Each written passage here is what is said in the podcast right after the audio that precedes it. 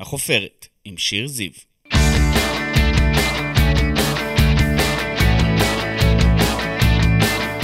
ברוכים הבאים לחופרת, אני שיר זיו, עיתונאית ישראל היום, אשת תקשורת וסופרת, וכאן בפודקאסט שלי אנחנו חופרים מדי שבוע באולפן ישראל היום עם אדם, בעל שם, מישהי או מישהו שכולכם מכירים מתעשיית הבידור, מעולם הספורט, מהתיאטרון או מהרשתות החברתיות.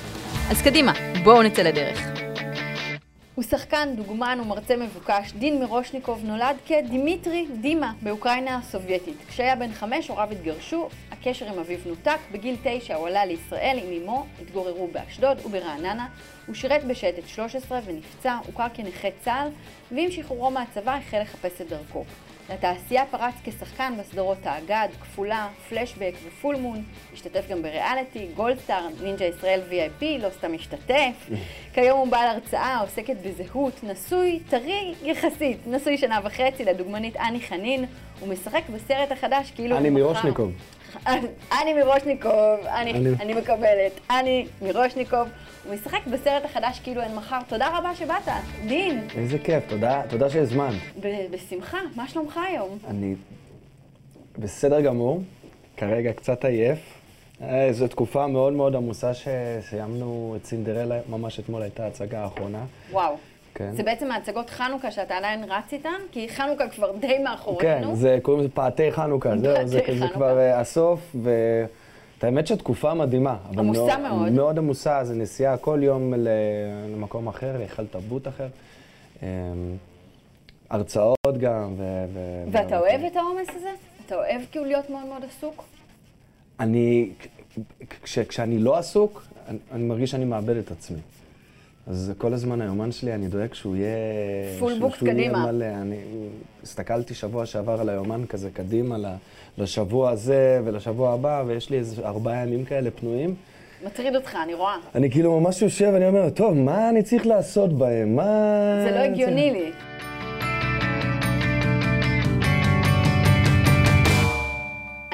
משהו שאתה לא יודע. אני מורה, אוקיי? חוץ, כן, כן, זה באמת אה, קשה להאמין, אבל בני נוער הם לא קהל קל. ממש לא. הם מאוד ציניים וקשוחים ולא כל כך אה, ממושמעים, או שנגיד די חוצפנים. איך אתה מצליח ללכוד אותם בכל זאת?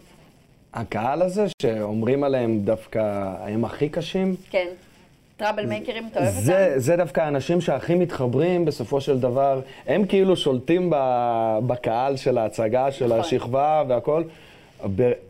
אם אני קולט את האנשים האלה, בדרך כלל אה, קשה לפספס אותם, אני מתמקד בהם ואני רואה איך הם קולטים, ואז הקהל מקשיב להם. בזכות, ו- בזכות זה שאתה משתלט עליהם או מרגיע אותם, יש אז משהו האחרים כן. באים. או שלפעמים אני לוקח את הכי בעייתי, שהוא מנסה לעשות איזה משהו, אני אומר לו, גבר, בוא שב לידי. וזה עובד? זה עובד. אולי אני אאמץ את זה. תקשיבי, זה באמת עובד. אני זה לא אוהבת. תעיף.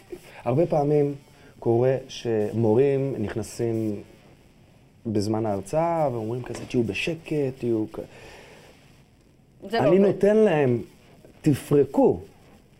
זוכר את עצמי בתור ילד, אם הייתי פוגש אה, סלב או... לא... אני זוכר את ההתרגשות. ואז לא היה מצלמות, לא היה שום דבר, חתימה במקסימום, כן? כן. וזה לא כזה רחוק, כאילו, כמה, 15 שנה? היום אתה הרבה יותר נגיש להם, אז זה אחרת. איזה ילד היית? הייתי ילד, אה, הייתי ילד, אה, ילד חרוץ, ילד שכל הזמן רץ, כל הזמן... אה, עובד קשה? ילד שאוהב לעשות כל הזמן דברים? כל הזמן לעשות דברים. מה. טראבל מייקר? אני לא חושב שהייתי טראבל מייקר. התחלתי לעבוד בגיל 12. שאני אשאל את אימא? את יכולה לשאול את מה אימא. אימא תגיד? אמא תגיד שהייתי חרוץ, שהייתי חרוץ, ש... התחלת לעבוד בגיל 12. בגיל 12, כי אימא שלי כל הזמן הייתה מחוץ לבית מאז שעלינו לארץ, ותמיד רציתי להיות uh, כמו כולם, רציתי שיהיה לי מחשב, ו- ו- ולא היה בהתחלה. Uh, אז, אז הייתי צריך להתחיל לעבוד, ואמא אמרה, אתה תעבוד, אני אעבוד, ו- ולאט לאט יהיו לך דברים. ו- ואני מוכרח לומר שאימא שלי תפקדה גם כאימא וגם כאבא. אם היה חסר לי משהו, אז אימא שלי הייתה יודעת תמיד איך אה, להשלים את זה. אבל היה חסר. היה, בטח שהיה חסר. אתה זוכר את זה? את התחושה הזאת שלאחרים יש ולך אין? פשוט כי אין. אה, בטח, ש... בטח שאני זוכר, בטח. מה רצית גם? אני מאוד אהבתי ללכת לחבר אחד, כי תמיד היה לו מלא חטיפים. אז כשהיינו אצלו היינו אוכלים מלא פרופו ומלא ביסלי, זה... זה לא משהו שהיה אצלנו בבית. אני גם חייב, מוכרח לומר, אמא שלי בטח גם לא קנתה את זה, כי היא רצתה כאילו לשמור עלינו והכל, אבל אה, זה דברים קטנים שהיו חסרים. היה לי חסר אה, הנשיקה הראשונה, כן? שאתה צריך לחשוף, אה, לדבר עם אבא אולי, כן? לי לא היה את זה. עם מי לדבר על זה, לא היה. לי עם מי לדבר על זה. היום אתם באיזשהו קשר?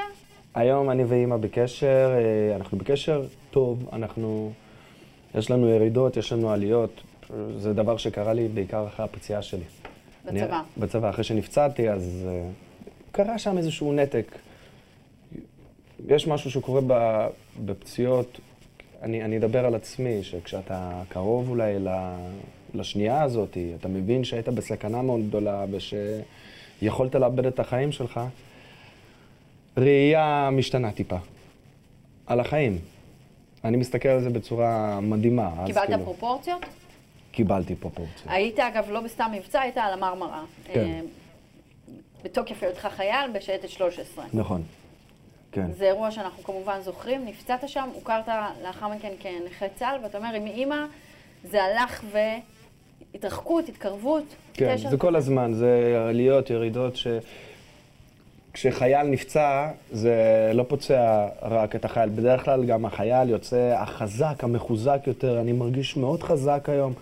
הרבה פעמים ה- ה- ההורים יכולים להיפגע כי הם מקבלים טראומה. זה הטלפון הזה, זה... חושבים שנגמר. או כן. אולי נגמר. או אולי נגמר, וגם הפחד הזה כאילו... אימא שלי לעולם לא תבין את מה שאני מרגיש אחרי הפציעה, כאילו... הדברים שעצרתי את עצמי פעם, אני אומר לעצמי, לא, אני חייב לעשות אותם עכשיו. כי חיים פעם אחת, כי חיים פעם אחת. כי אתה מבין את זה לעומק, את הדבר כן. הזה. רציתי לשאול עם אבא, אתה בקשר איתו כלשהו? אני חזרתי להיות איתו בקשר בגיל 17. וואי, אני ממש, ממש מרגיש כמו בהרצאה כזה, שאנחנו מסיימים שאלות כזה, קדימה. ועכשיו אנחנו יכולים לעלות גם, אה, את יודעת, אנחנו יכולים לעלות. מדרגה, דיל. מדרגה, ממש. ממש, ממש. אמ, בגיל 17 חזרתם בגיל להיות 17 בקשר? חזרתי, התחלתי לשאול שאלות את אימא, למה הם התגרשו. זה גם שאלות שפחדתי לשאול בשנים הראשונות, כי זה פחות מקובל. או שאני פשוט הרגשתי ככה שזה פחות מקובל. אבל להפתעתי, גם כשהתחלתי לדבר עם אמא שלי, היא מאוד נפתחה, היא סיפרה לי דברים. היו דברים שמאוד הכעיסו אותי, למה הם התגרשו, הכעיסו, כעסתי מאוד על אבא. באיזשהו שלב, אני זוכר שאמרתי לעצמי, זה שלכם. אני לא וגם קשור אימא, לזה. כן, וגם אימא הובילה לזה, ומאוד עזרה לי להבין שזה שלהם. לא קשור אליך. ותוך שבוע בערך אנחנו טסנו לאוקראינה, פגשתי את אבא שלי שם, גיליתי שיש לי אח קטן ממנו גם, אז... אה, ומאז אנחנו בקשר, מגיל 17 שהייתי. אם הזכרת אוקראינה, המצב שם כבר למעלה משנה מתחוללת אה, מלחמה באוקראינה, וזה בסופו של דבר השורשים שלך, משם הגעת. אתה מרגיש משהו כלפי המלחמה שם? זה מעסיק אותך בכלל? אני, ראשית, זה מעסיק אותי. יש לי משפחה שם, אני לא יכול לברוח מזה. שעדיין נמצאים שם? אבא שלי, אח שלי הקטן, אשתו, ונולדה להם בת, אנג'לינה, לפני ארבעה חודשים. וואו, כן. ממש לתוך, לתוך המלחמה. אה, לאבא שלי הפגיזו את הבית אה, איפה הוא גר עכשיו? בניקולאייב. היה לו בית פרטי והפגיזו לו שם ממש על השדה, הגג עף, ובאמצע והם ברחו. השינה. הוא ברח בהתחלה, הוא יכל לברוח לאנשהו, ואז הוא היה צריך לחזור, כי אח שלי גר שם. אה, הם משפצים את הבית עכשיו, אבל המצב שם נורא. גר- גרוע מאוד. גורם לך לפעמים לחשוב מה היה קורה אם היית נשאר שם, אם לא היית עולה לישראל עם אמא? אה, איך החיים שלך היו נראים עכשיו? אני חושב על זה כל הזמן. כאילו אימא שלי ידעה. זה קצת כאילו- דלתות מסתובבות, לא זה, איך היית שם ואיך אתה פה, איזה דין או דימיטרי? הכל היה שונה.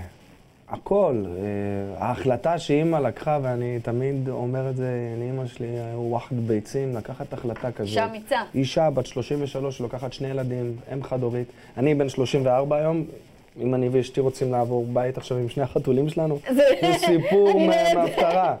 לעבור מדינה, לעבור... אה, כמהגרת אה, מהג- יחידנית עם שני ילדים עם קטנים. שני ילדים, לסחוב את הכל על הגב, שפה חדשה, מנטליות חדשה, חום מטורף. והיא עשתה את זה. והיא עשתה את זה. בגדול. מבחינת זהות היום, אתה מרגיש ישראלי? אתה מרגיש שייך היום- לפה? אני מרגיש הכי בבית שיש. מתי, מתי זה קרה? אתה יודע, עלית לפה כילד, ואני מתארת לעצמי שהייתה הייתה איזו תקופה של קליטה, של להתחיל להבין את הכללים, את החוקים, את המנהגים של המקום הזה, שפה אחרת. זה. תחנות, תחנות בחיים שאתה עובר ואתה מתחיל להרגיש חלק מכולם. זה קרה בצבא? או... אה, זה, זה התחיל לקרות פעם ראשונה בצבא, גם אני זוכר את הפעם ההיא ש... את ההשבעה בכותל. סבתא שלי הייתה שם, אימא שלי הייתה שם, פתאום אתה שומע את כל ההד הזה, אני נשבע שלוש פעמים, זה מרגש, זה עושה משהו בגוף. אתה בקשר עם אנשים משם, אני מבינה מהשייטת. בטח. חברים לכל החיים? לכל החיים. אנחנו השנה, עוד סוף החודש, צריכים לטוס ביחד, כל הצוות, כל שנה אנחנו טסים לסקי. אה, זה נחמד. זה מגבש, זה שומר עליכם ביחד. היית רוצה שהבן שלך בעתיד, הבן או הבת, ילכו לשייטת, או בכלל יעשו שירות כזה משמעותי בצבא? אה, מאוד. כן, זה חשוב לך? מאוד מאוד מאוד.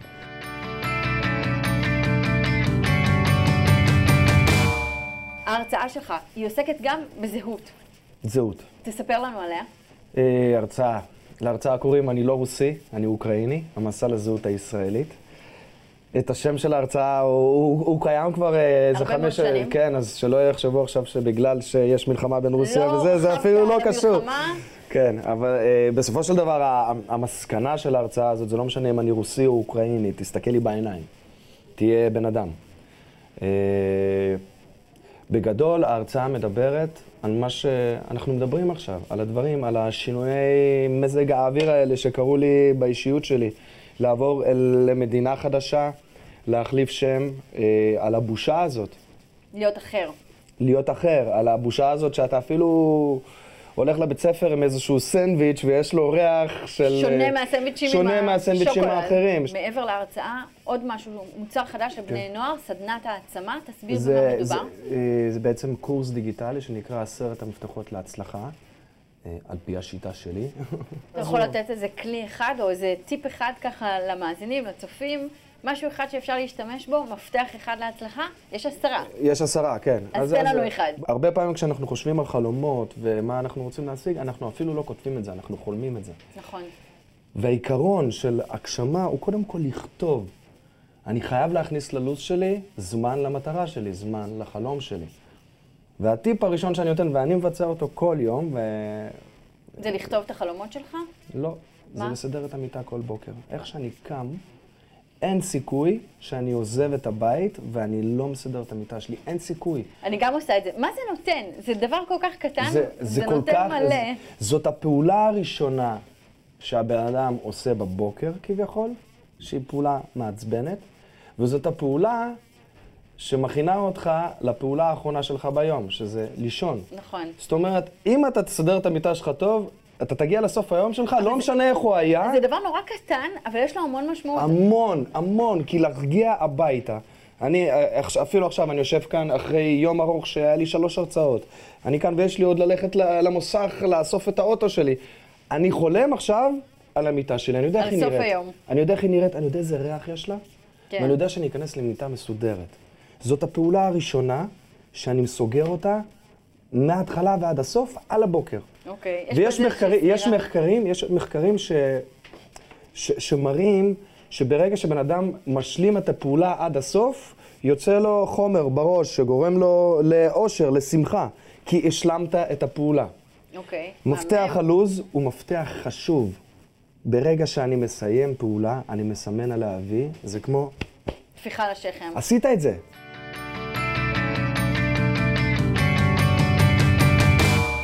מה הפרסום עושה לך? אתה מרגיש שאתה אותו דין, או שאולי השתנית? אתה מאוד מזוהה, פעיל ברשתות החברתיות. לא יודעת איך זה ללכת איתך בקניון, לא יודעת אם הייתי מהמרת שכדאי לי לעשות את זה. איך, איך התחושה שאתה אדם ידוע? אמ, את האמת שאני מאוד אוהב את איפה שאני נמצא היום. לשם כיוונתי. זה מה שרציתי. רציתי לעשות סרטים, אה, לעשות סדרות ולהעביר להעביר את עצמי לקהל. אה, אני מרגיש, ברור שהשתניתי. השתנו לי, השתנתה לי ראייה על כל מיני דברים בחיים.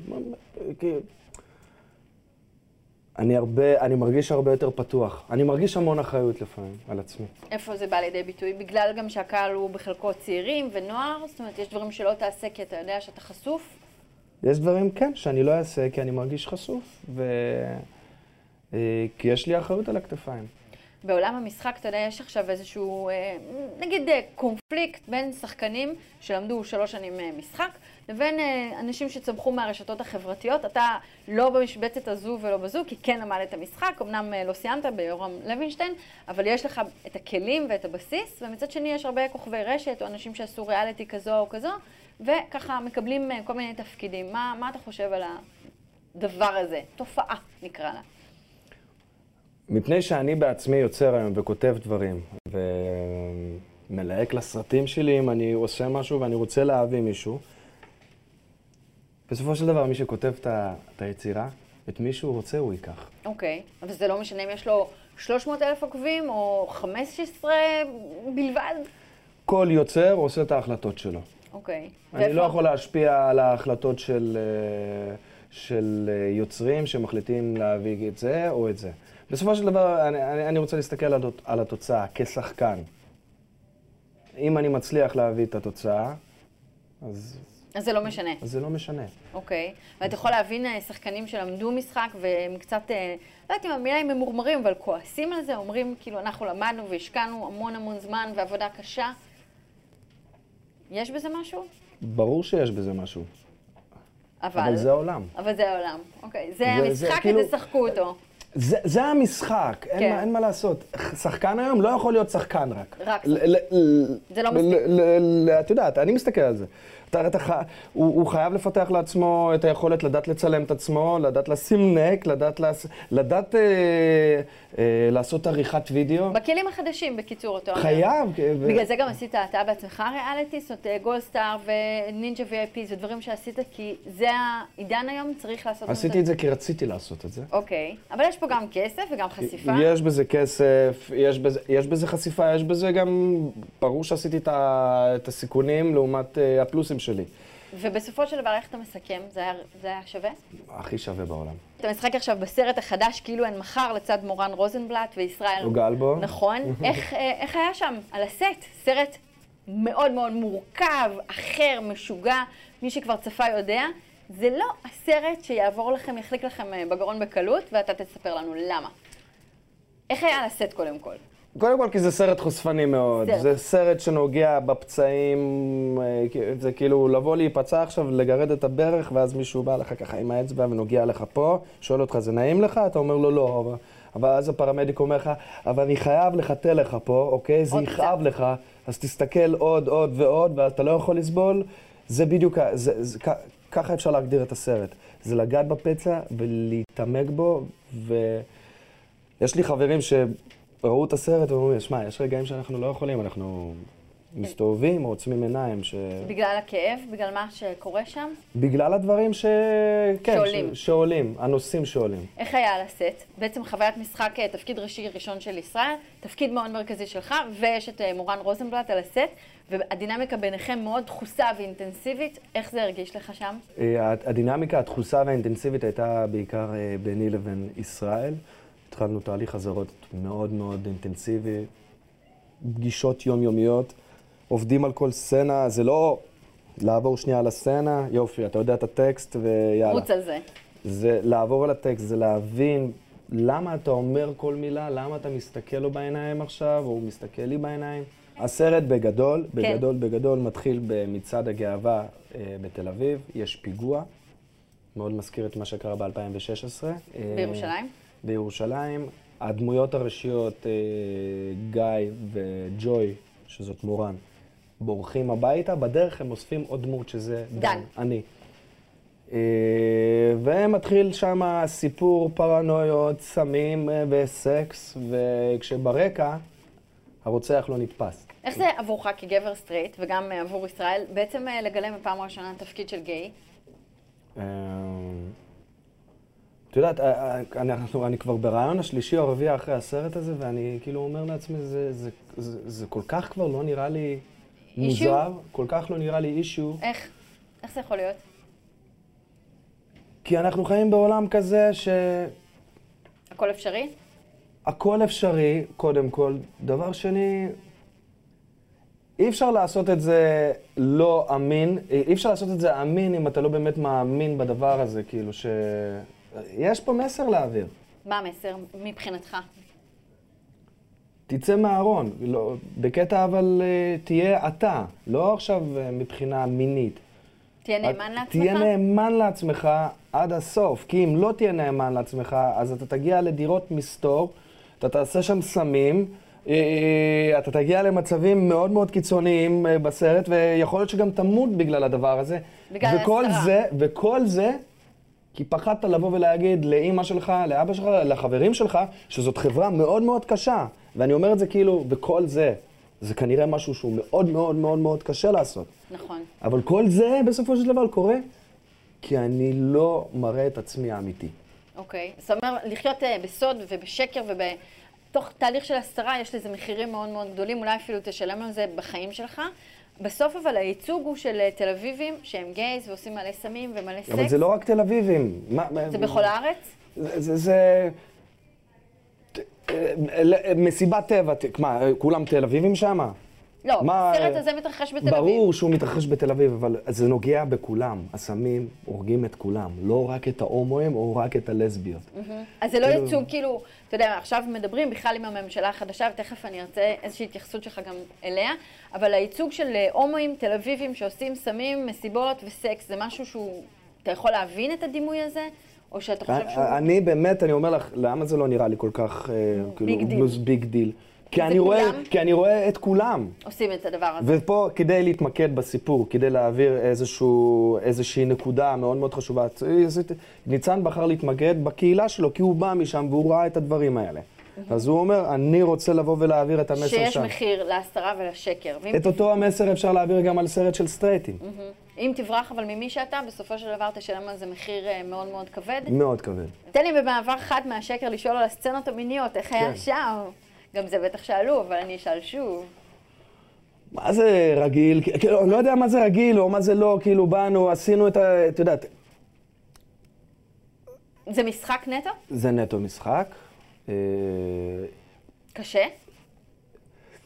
היו רגעים שהרגשתי אולי קצת לא בנוח. מבוכה? ומבוכה קצת. היו הרבה אנשים קאטים- על הסט, לא, או? זה סט מאוד מאוד קטן, מצומצם. אוקיי. אה, המבוכה באה כשאתה לא משחק, כשפתאום קאט, ו- וצריך לחזור על איזושהי אתה. סצנה, ואתה פתאום כזה לפעמים מוצא את עצמך, טוב, איפה אני? או, או. מי אני? אה, מי אני, מה אני, אבל... הרגשת שהגבולות באמת היטשטשו? כאילו, אני יודעת שישראל בשביל התפקיד הזה באמת ככה חי את החיים האלו, ניסה ככה באמת להיכנס מאוד מאוד לדמות שלו, וגם ישן על הסט, או היה שם לפני. אתה גם הרגשת אצלי שאתה לא לא. יודע מי זה דין ומי זה דן? אני ידעתי אה, טוב מאוד. דרך אגב, באותה תקופה, בבוקר הייתי מצלם את האגד. אה, זה מאוד עזר לך. הייתי בבוקר את פולצ'אק, מגיע אחר הצהריים, אני הופך לדן. וואו, אה, איזה איזה פער. זה, כן, קיצוני, אז אה, הי- הייתי מאוד חד, מאוד ידעתי מה אני עושה.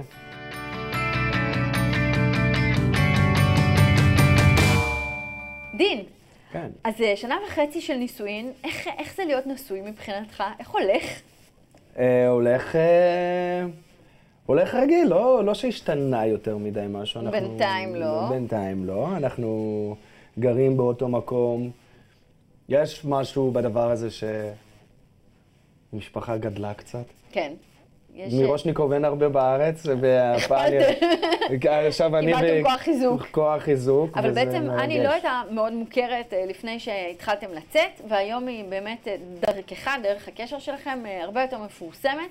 זה עושה משהו מבחינתך, הפאוור קאפל הזה, העובדה ששניכם ככה באמת מתחזקים רשתות חברתיות, עוקבים, מעריצים.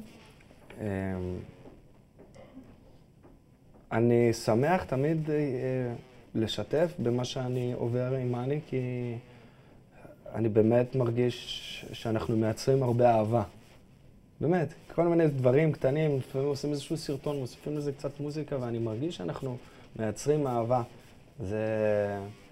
טפו טפו טפו. עובד. אה, אני שמח להגיע למקומות שמסתכלים עלינו, לא מסתכלים עליי עכשיו כדין.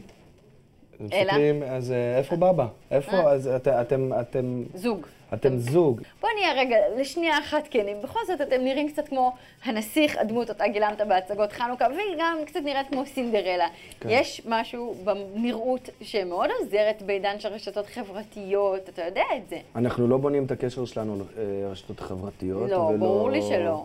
אבל יש, אנחנו- אתה יודע, בליהוק שלך, לא סתם אתה מקבל את אה, תפקידי היפה והנסיך המקסים, כי אתה יפה ונסיך מקסים, דין, מותר להגיד את זה. תודה, כן. בבקשה. תודה לאמא ואבא. נכון, תודה לגנים. זה משהו שאולי גם הפריע לך? אז אתה אומר, למה? כאילו, תראו בי גם את העומק, תראו בי גם את הסריטה. אני מה זה כבר לא שם. אה, אני זוכר את עצמי בהתחלה. אה, אני לא רק גולש. אני לא רק גולש, כן. זוכר את עצמי, זוכר את התקופה הזאת שהייתי צריך אה, לבוא ולהגיד, אני, אני גם בשייטת, אני גם. היום, היום יותר רגוע. כן. זה הנישואים זה- עשו את זה? זה בטח, כן. בטח, זה משהו, אה, אני זוכר את הבוקר ההוא שהתעוררתי לפני שנתיים, וכאילו קמתי ואמרתי, אני רוצה להתחתן איתה. ידעתי את כיף. זה, ידעתי את זה. הודעתי לאימא שלי, אחרי זה הודעתי למנהל שלי, שהוא החבר הכי טוב שלי, לליאור, וכאילו, וגם קיבלתי מהם כזה תשובה כזאת, וואי, איזה לך על כיף. זה, do it. אז כאילו, שם נוצר איזה... החיבור. החיבור הזה. למה לא התחתנתם ברבנות בעצם? או אמרת תמיד שלא תתחתן ברבנות, למה לא לעבור דרך המקום הזה? כי עצם זה שאנחנו מכניסים דת לקשר שלנו, ככה אני מרגיש לפחות, כן? אה, לגבר יש יותר זכויות מאישה. אז אני אומר, אז בואו לא ניכנס לזה, בואו נהיה שווים.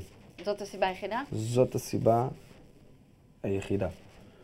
אני כאילו, אנחנו בתעודת זהות לא רשומים כנשואים. אוקיי. אבל אתם נשואים לכל דבר אנחנו ועניין. נשואים לכל דבר, ואז. שואלים, בישראל כמו בישראל, מה קורה עם ילדים, דין? מה קורה? אתה רוצה להיות אבא? אשתי סטודנטית עכשיו, היא לומדת עכשיו פסיכולוגיה.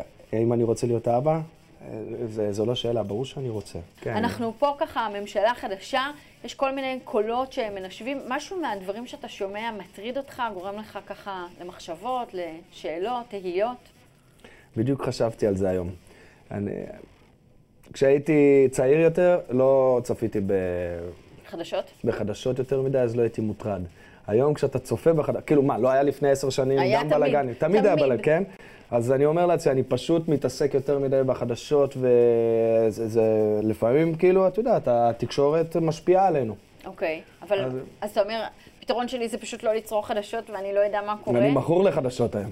אה. ואני בא, אני, אם יש אה, תוכנית, אני, את יודעת, אחרי החדשות, נתקל אני. עושה, לא, אני מעביר לתחילת החדשות, וואו. בזמן הזה אני מסדר את הבית. זה לא הייתי יודעת עליך בחיים. נכון. אתה מוטרד ממשהו שקורה פה? אתה חושב שצריך להפגין יותר, צריך לשנות דברים? נגיד סרט כמו כאילו אין מחר, זה משהו שאנחנו נראה בעתיד של מדינת ישראל, עוד סרטים כאלה, נועזים, יוצאי דופן. חד משמעית כן.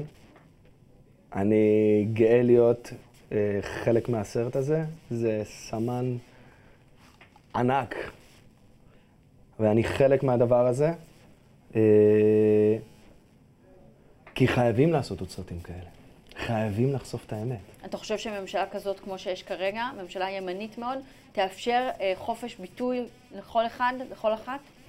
אם ניצן הצליח לעשות את הסרט הזה בדל תקציב, ולהביא את אה, עופר ניסים, ולהביא את מורן רוזנבלט, זוכת פרס אופיר, ו- ולהביא את ישראל אוגלבו, ולה- ולהביא אותי, ולהביא את כל הדבר הזה, ושהסרט ידובר כל כך, אז כל אחד יוכל לעשות ולהרים אם הוא ירצה. דין, איפה תהיה עוד שלוש שנים? שלוש שנים? שלוש שנים מהיום. שלוש שנים מהיום, אה, בעזרת השם אני אהיה אבא, לא רק לחתולים. לא, גם וגם. גם וגם. נרחיב את המשפחה. נרחיב את המשפחה בעזרת השם. ואני כותב סדרה כבר כמה שנים על אה, מה שקרה במרמרה. דרמה. אה, דרמה. אה, יש לי שני כותבים, יוני זיכולץ, אלעד חן. ואתה תשחק שם גם? בטח. בטח. כתבתי לעצמי תפקיד. אה, מיקי הרבה בשר. מיקי רבינוביץ' מח- אה, מפיק את, זה, חשוב אה, להגיד שהוא מאמין בסיפור. התחלתי אותו לפני הרבה שנים, ואז חברתי ליוני